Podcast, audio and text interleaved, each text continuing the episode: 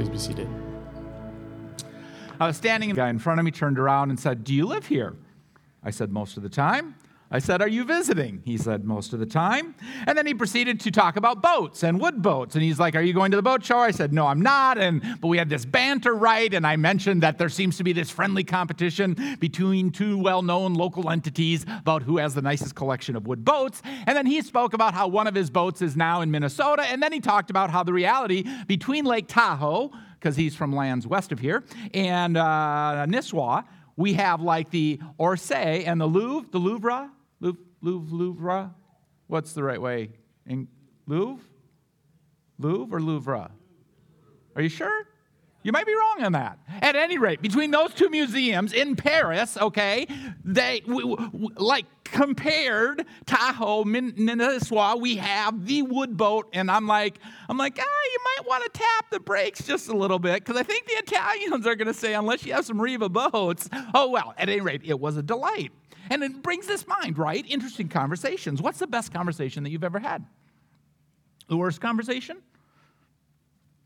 Coffee, tea over a Coke? What'd you talk on the what'd you talk about on the way here? Can there be anything more volatile in life than the 15 minute plus or minus car ride to church? Delicate negotiations at times. How do you start a challenging conversation? And how would you like a challenging conversation to begin with you? Dependent on whether or not you trust the person, influenced by the sense of urgency. You may try, trust a person at all, but if there's a sense of urgency, they could say, stop, and you would stop, right? But if you don't trust the person and there's no urgency and they yell stop, you may be like, yeah, why should I listen to you?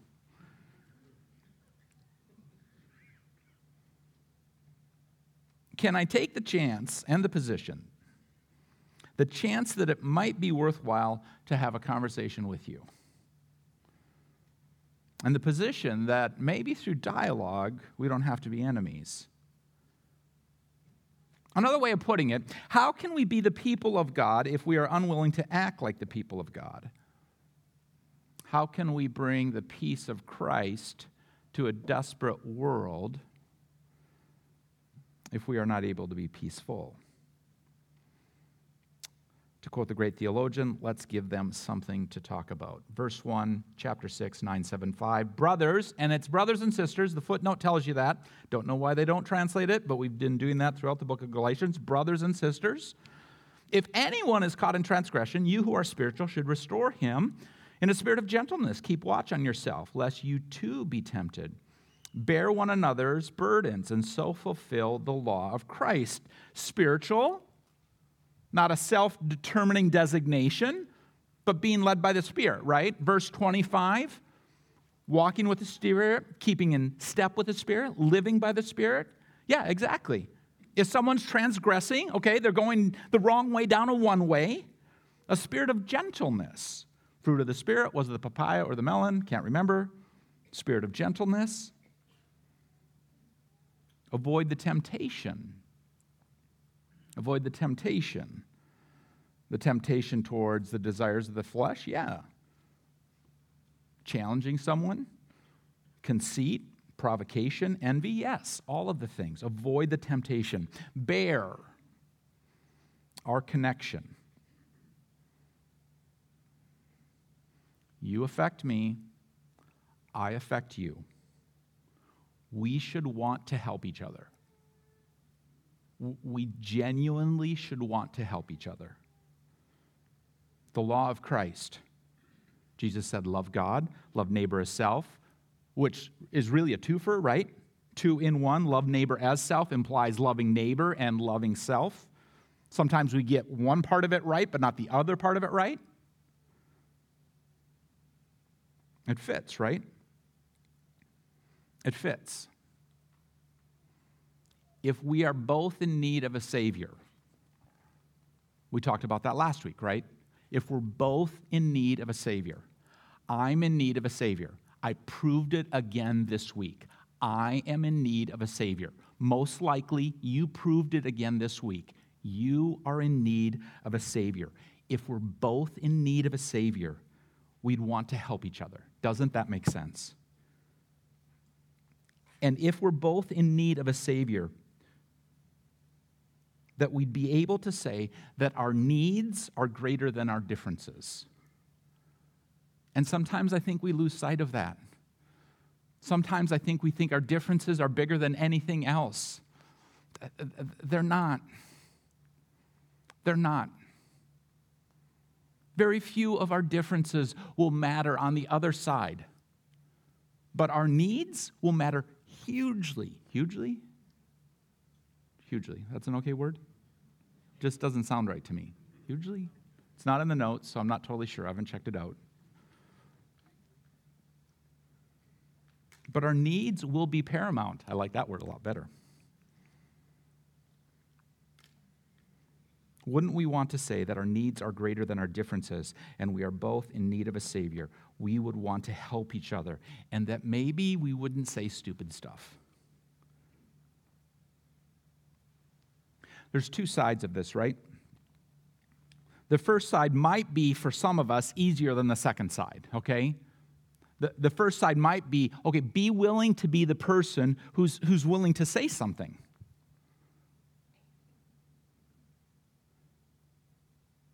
Be willing to help someone out. The challenge with this is that sometimes it's easy to fall victim that the only time you want to have a conversation with someone is when you want to help them out. And if the only time that I talk to you is when we think we have a problem or I think you have a problem, it may not land very effectively. If our conversations happen within the context of community, then the ability to help one another out increases logarithmically. We're not trying to convince you to show up on a Wednesday night or a Sunday morning so you have another thing to do.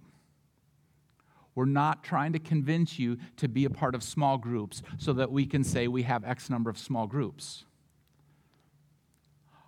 Our motivation is to be together because when we are together, we realize our needs are greater than our differences. And we all have need of a Savior. And we all have this sense of urgency to help each other out.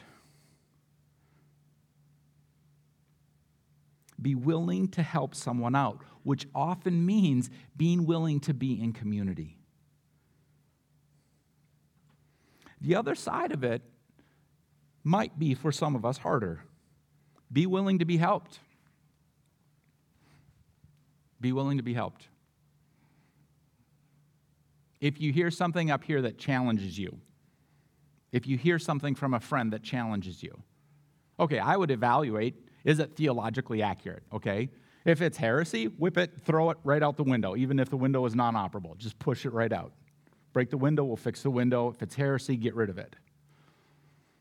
But if it challenges how we think, if we challenges how we intersect with the world about us, if it challenges us in our priorities in life, if it challenges us to reevaluate,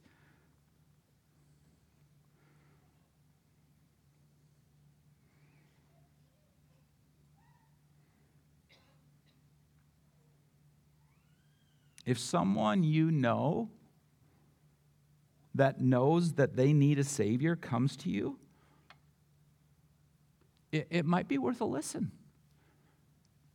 It might be worth lower the defenses. That if someone says something that challenges you, if someone says something that challenges me, and, and this is risky, it's, it's, it's, it's hugely risky. You got to be willing to take the chance. You have to be willing to evaluate the risk, right? And there are probably some things that I shouldn't comment on. That's why it's critical to stay in step with the Spirit. And there are probably some people that I should disclose information to. I mean, there was a, a conversation that would be different with your child than I would have with you, right? But Paul says, as he winds up and finishes the book of Galatians, to his friends in this geographical area. If anyone is caught in transgressions, you who are led by the Spirit should restore him or her in a spirit of gentleness. keeping watch on yourself, lest you too be tempted. Bear one another burdens and fulfill the law of Christ. Verse 3 For if anyone thinks he is something when he is nothing, he deceives himself. Big mistake, big, huge, from a movie that really isn't a movie that should be mentioned in church. But oh well, you know the scene if you know the scene. You girls work on commission, right? Da na na na na. Da-na-na-na-na-na-na-na-na-na-na-na-na-na-na-na-na-na-na-na. Pretty Roy Orbison tune. Paul's like, You think you're something? But you're not. You're not. And that's a big mistake. It's a big mistake. It's a huge mistake. Of course, we'd never fall victim to this in sunny Minnesota. We're modest. We are reserved. We are unwilling to verbalize another's faults to their face, but pretty willing to do it behind their back.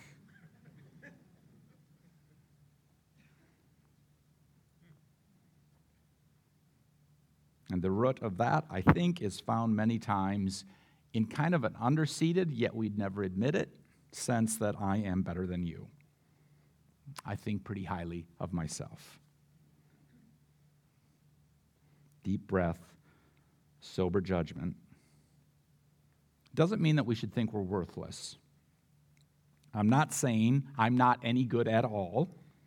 No. All Paul is saying is have a proper sense of the lane that we are in, the lane that is determined not by us, not by our environment, but by the Spirit, and the outcome of living by the Spirit and walking with the Spirit. And if you can embrace that, if we can embrace that, there's this richness to life. It's not a static thing, it's a vibrant, life giving thing to be in step with the Spirit. Paul has a similar message to his friends in Rome in the book of Romans. Don't think more highly of yourself than you ought. Regard yourself with sober judgment. Don't think too highly of oneself. It's so easy, right? So easy to get jammed up, and justifiably so. I don't know, maybe uh, someone is walking on the trail with their dog, a dog that they don't have control of, and you come up on your bike I'm certainly within my rights to say, hey, get control of your dog in not a nice tone of voice. But why? Or better yet, okay, say I'm going northbound on, is it 13th, the one in between 168 and 16? Is it 13th? 11th? It's some number, okay? It's a two alphanumeric. It's either 13 or 11, or is it 17? It's 13. Thank you very much. Okay? And say you're say you're northbound on, on that on your bike, right? And on your bike, you're all in like buck 95 at most, okay? And coming southbound is, is a young is a young juvenile delinquent. Helmet on, four-wheeler, maximum speed, only two wheels are on the ground. Drifting towards you. Followed by his parents in a small SUV so he doesn't get in trouble. And you're like, what are you doing? Right? There's always these opportunities to get so jammed up. And you could say, yeah, you have a right to yell at that person and make some sort of gesture. And if I ever, or if you ever pass me and I go like this, I'm really not flipping you off. I'm just saying, get away from me because I'm a bike that's going to get run over by you and your juvenile delinquent child.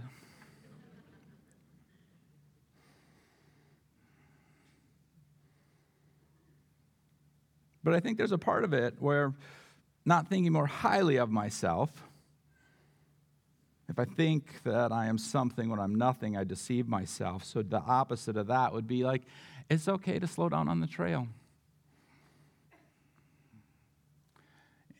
It's, it's, it's okay to get wound up. It's okay to get slowed down. It's okay to have someone pull out in front of you. It's okay to be hemmed in in the coffee line. It's okay. All of these things are okay because it, does, it, doesn't, it doesn't matter.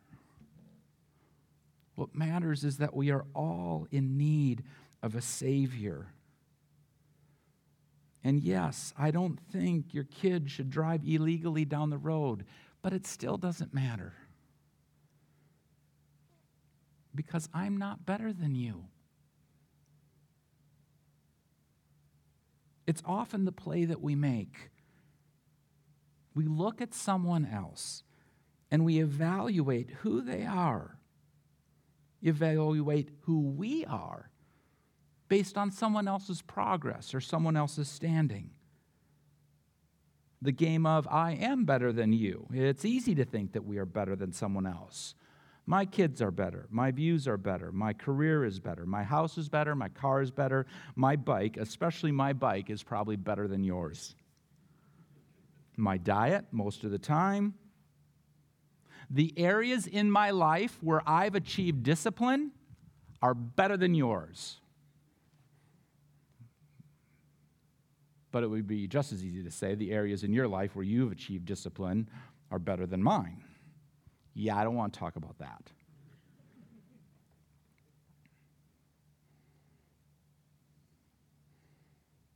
I'm not better than you. I'm not.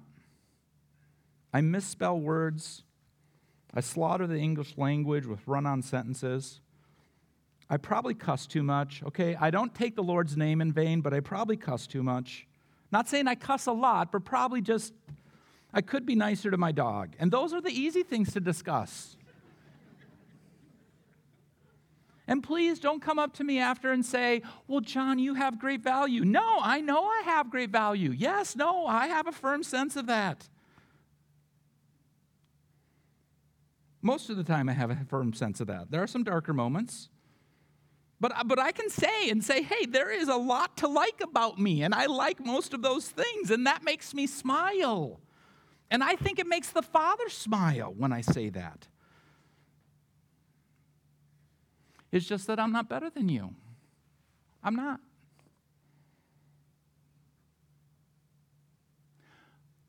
But I'm better than who I was a year ago. It's intriguing in this journey for me personally, spiritual formation. There are things that God gave me a pass on. I've told some of this to some of you at some time. There are things in my 20s that God gave me a pass on, at least in my brain, that then when we got into my 30s, God's like, no, we're going to address this right now. And it was kind of uncomfortable. I'm like, well, wait a second. I got to pass on these things in my 20s. Like, God's like, yeah, no, we're not going to give a pass on the 30s. Then when I get to my 40s, okay, we start working on some stuff that God gave me a pass on in my 30s, right? I'm like, wait a second, I thought that was okay because you gave me a pass on those things in my 30s. And maybe I was just deluding myself. Maybe that wasn't really true. Part of it, I think God hits us where we live and at the speed at which we can live, and that there's always transformation, spiritual formation that can go on. But by the end of my 40s, I thought I was pretty close to perfect. so imagine my surprise in my 50s dealing with stuff that I got to pass on in my 40s. I shouldn't have been surprised. I shouldn't have been surprised at all. And probably 10 years from now, mid 60s, there's going to be stuff that I need to work on that I'll be like, God, I thought we were okay with this because you gave me a pass on it in my 50s. I'm not better than you, but I'm better than who I was a year ago, and I'm proud to say that. And what Paul is arguing for is a continual check with the witness of the Holy Spirit in our lives.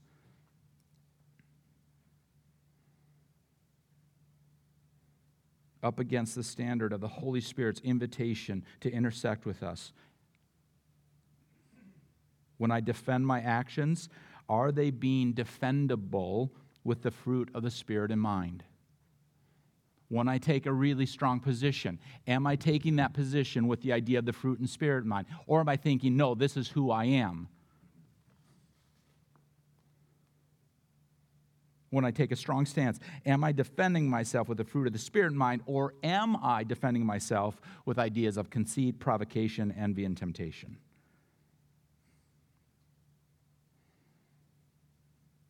Because I'm not better than you. But I'm better than who I was a year ago. Our time today ends with verse 5, one of the hallmarks of Timberwood Church. For each will have to bear his own load. One of the hallmarks of the history that is Timberwood Church, that while we are related, what you do affects me, what I do affects you. While we are connected, that while we are in community, that we are designed for all of this stuff to do life together, that, that ultimately it's my stuff. Ultimately, I can't blame my behavior on you, and you can't blame your behavior on me. Ultimately, I will stand before a holy God for what I have done, what I have not done, and whether I have used the truckload of forgiveness and repentance that God offers. For each will have to bear his own burdens. I've recommended the gentleman to you before, Brother Lawrence. He's this French dude, lived a long time ago, clumsy, klutzy. We have a collection of his writings that forms a book about that thick. You could get through it in an afternoon if you wanted to. The quote comes from him. It's the postlude to Paul's discussion today and how we think of ourselves and how we deal with this reality that if we're in a spot where we're caught transgressing, going the wrong way down a one way, if we're caught sinning, how we should handle it. When he had fallen short, he said he would do nothing else but confess his shortcoming and say to God, I should never do anything else if you left me to do it. Brother Lawrence is so refreshing when it comes to the confession of sin. He confesses his sin and that he cuts it loose. It is yours to prevent me from failing and to set right that which is not well.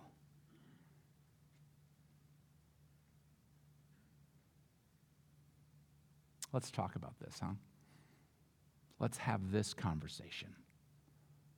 Let's be willing to live in community where this kind of dependence on a Savior is greater than the differences we think we have.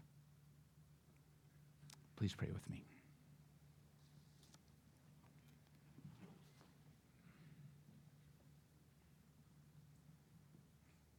Father, I confess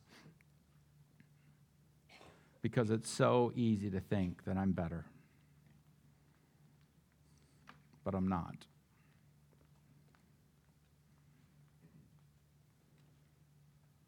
And I suppose if we left it at that, oh great God, we would be left in a hopeless situation. But you bring life and forgiveness and grace and mercy and repentance into our existence. That you remind us often of our need for a Savior and that you have provided your Son as that means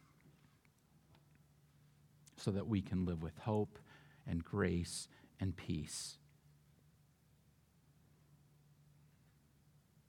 Let us embrace the need. Let us embrace the Savior. Let embrace us embrace this wonderful thing called community, led by your Spirit. It's in Jesus' name that we pray. Amen. Please stand and worship with us.